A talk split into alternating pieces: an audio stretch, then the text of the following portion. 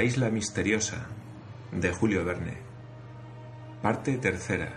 El secreto de la isla.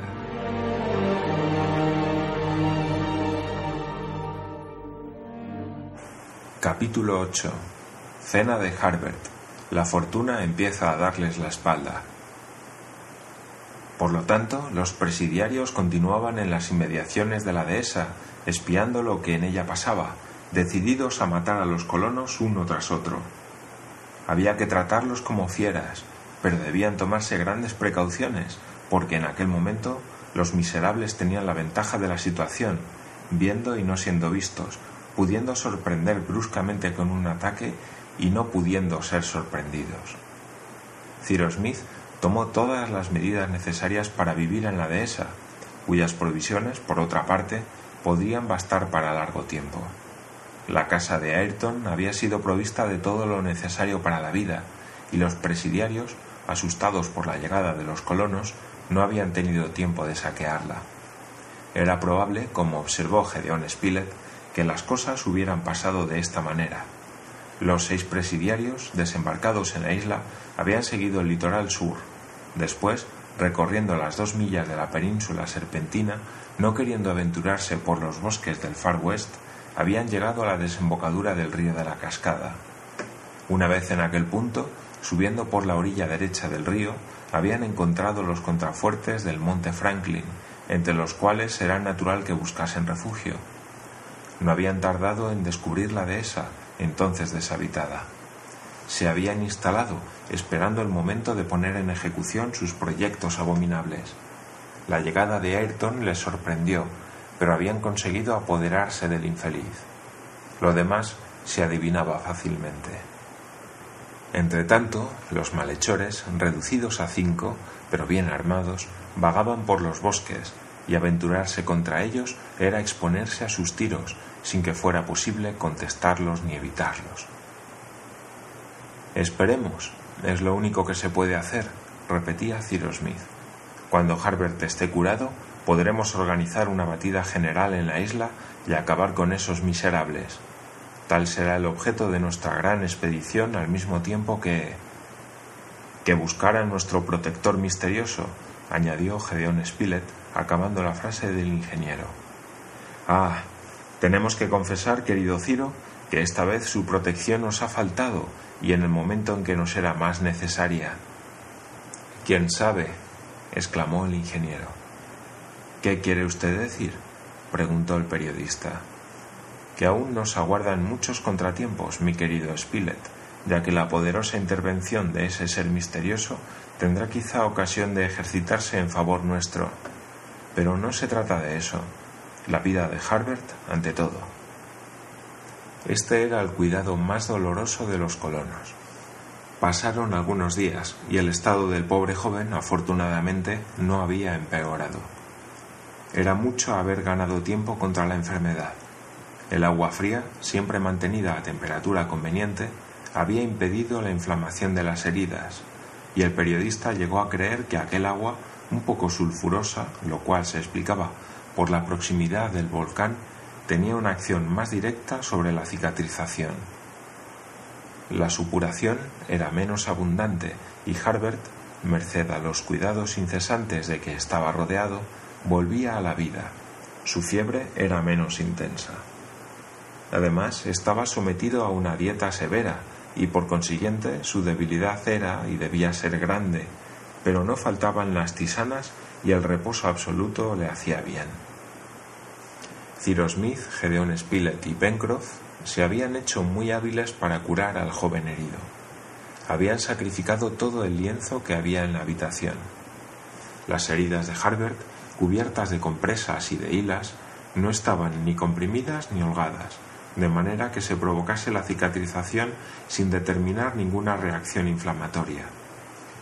El periodista hacía las curas con cuidado, sabiendo cuán importante era esto, y repitiendo a sus compañeros lo que reconocen espontáneamente la mayor parte de los médicos, a saber, que es más raro ver una cura bien hecha que una operación bien practicada.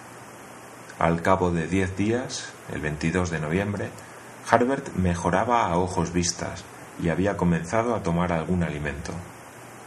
Volvían los colores a las mejillas y miraba sonriéndose a sus enfermeros. Hablaba un poco, a pesar de los esfuerzos de Pencroff, que charlaba sin cesar para impedirle tomar la palabra y le contaba las historias más inverosímiles.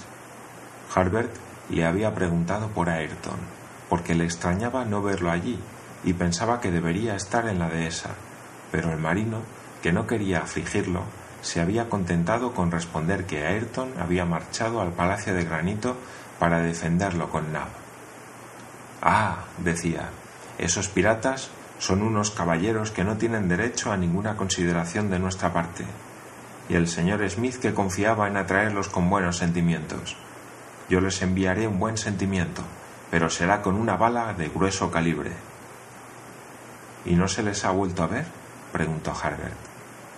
No, hijo mío, contestó el marino, pero los encontraremos. Cuando estés curado, veremos si esos cobardes que hieren por detrás se atreven a atacarnos cara a cara. Estoy todavía muy débil, mi pobre Pencroff. Va, las fuerzas volverán poco a poco. ¿Qué es una bala a través del pecho? Una friolera. Yo he tenido algunas y no por eso me siento menos fuerte. Las cosas parecían tomar buen cariz, y desde el momento en que no se había presentado ninguna complicación, la curación de Harbert podía considerarse como asegurada. Pero ¿cuál hubiera sido la situación de los colonos si su estado se hubiera agravado? Si, por ejemplo, se hubiera quedado la bala en el cuerpo o hubieran tenido que amputar al joven el brazo o la pierna? No, dijo más de una vez Gedeón Spilett. Nunca pensé sin temblar en una eventualidad semejante. Y sin embargo, si hubiera sido preciso operarlo, dijo un día Ciro Smith, creo que no hubiera usted vacilado. No, Ciro, respondió Gedeón Spilett, pero bendito sea Dios que nos ha evitado ese duro trance. Los colonos, en esta, como en todas las demás circunstancias, habían apelado a esa lógica del buen sentido que tantas veces les había sido útil y habían logrado buen éxito gracias a sus conocimientos generales. Pero ¿no vendría un momento en que fuese inútil toda su ciencia? Estaban solos en aquella isla, y los hombres se completan en la sociedad y son necesarios los unos a los otros. Ciro Smith lo sabía perfectamente, y algunas veces se preguntaba si no vendrían circunstancias que les fuera imposible dominar. Le parecía, además, que sus compañeros y él, hasta entonces felices, habían entrado en un periodo nefasto. Hacía más de dos años y medio que se habían escapado de Richmond y desde entonces puede decirse que todo iba a medida de sus deseos.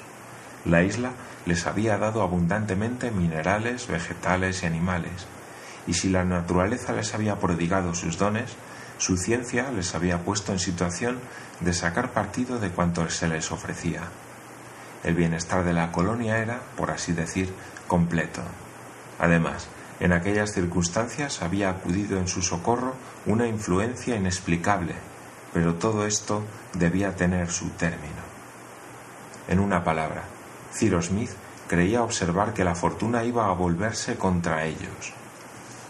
El buque corsario se había presentado en las aguas de la isla, y sí, los piratas habían sido destruidos, digámoslo así, milagrosamente, Seis de ellos, por lo menos, se habrían librado de la catástrofe desembarcando en la isla, y los cinco que sobrevivían estaban allí, siendo casi imposible agarrarlos.